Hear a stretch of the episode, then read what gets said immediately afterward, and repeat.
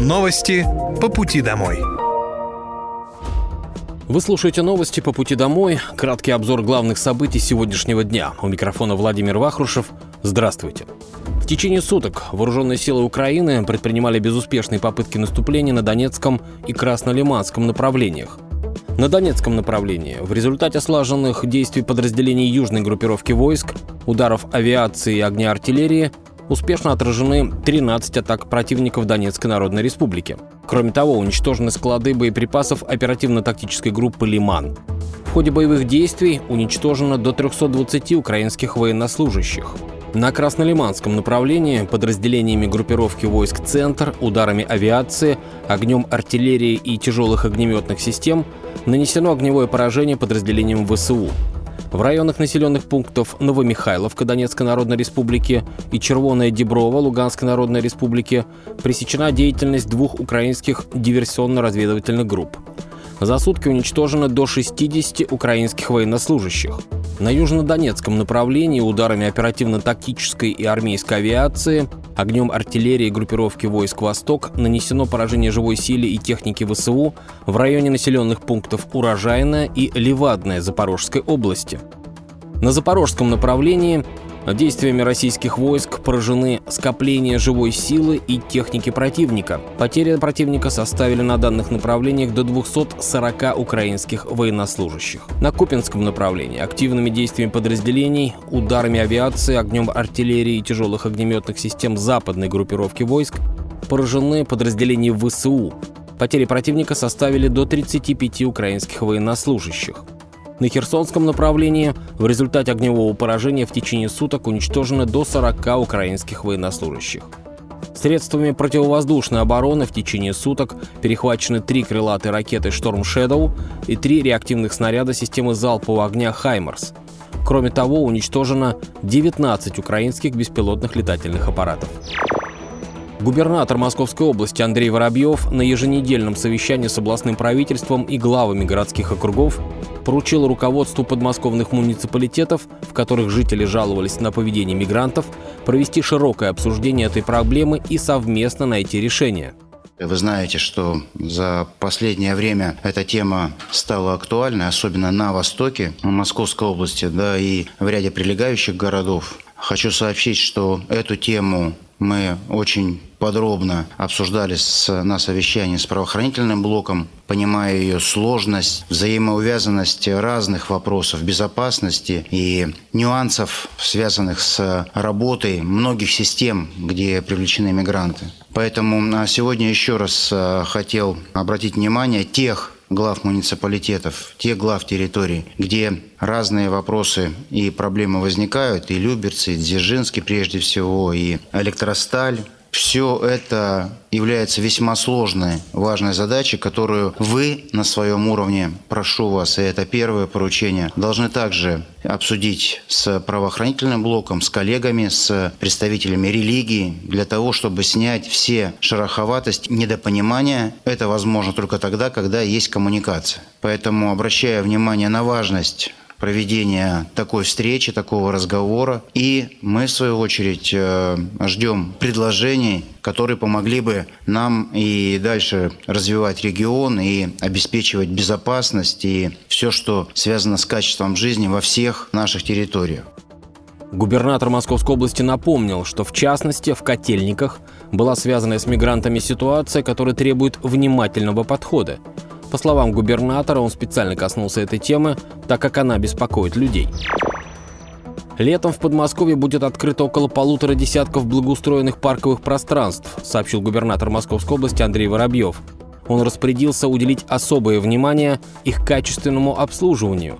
Также губернатор отметил, что нужно составить дорожные карты для работы с рекомендациями, собранными на парковом голосовании. Это большой регулярный запрос жителей все, что касается зон отдыха, комфортного проведения времени и в летнее время, и в зимнее, и в выходные, и в каникулы, и в отпуска. И очень приятно, что эти проекты отдать должное а, профильному министру, подрядчикам, сдаются вовремя, и мы видим по цифрам, а, я их получаю регулярно, что идет активный рост посещений наших парков, все, что связано с отдыхом. А, в этой связи я еще раз обращаю внимание, и это была одна из тем поправок, которые мы предлагали в федеральный закон, это максимальная возможность работы малого бизнеса, оказания различных услуг, а, которые очень востребованы в каждом городском округе. Хочу акцентировать внимание, что все пространства, которые мы обеспечиваем, должны работать и должны быть комфортны. В Павловском посаде после благоустройства открылся 163-летний парк Дубрава. Глава городского округа Денис Семенов сообщил на совещании губернатора Подмосковья Андрея Воробьева с правительством, что в парке построили дом активного долголетия, открыта парковка на 150 мест и восстановлен пруд – сам парк Дубрава был заложен 163 года назад основателем Павлопосадской платочной мануфактуры, но с 1975 года территория пришла в запустение. Для восстановления парка была разработана концепция, которая получила одобрение Минблагоустройства Московской области. Работы были закончены раньше запланированного срока. 15 июля прошло торжественное открытие Дубравы. В первый день работы парка его посетили две с половиной тысячи человек. Помимо дома активного долголетия, где возрастные посетители могут заняться йогой и другими видами спорта, в Дубраве открыты торговые точки с мороженым и кофе, а местный пруд заселен рыбой. В парке также открыли первую в Павловском посаде площадку для выгула и дрессировки собак. На территории установлены камеры системы «Безопасный регион», ну а продолжением Дубравы станет набережная, благоустройство которой завершат в следующем году.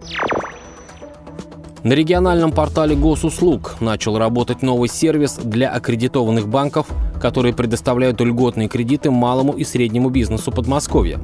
Документы на государственную субсидию можно теперь подавать онлайн.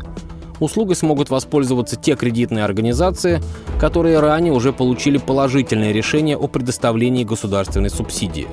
Ее назначают банкам, которые недополучают часть доходов из-за льготного кредитования бизнеса.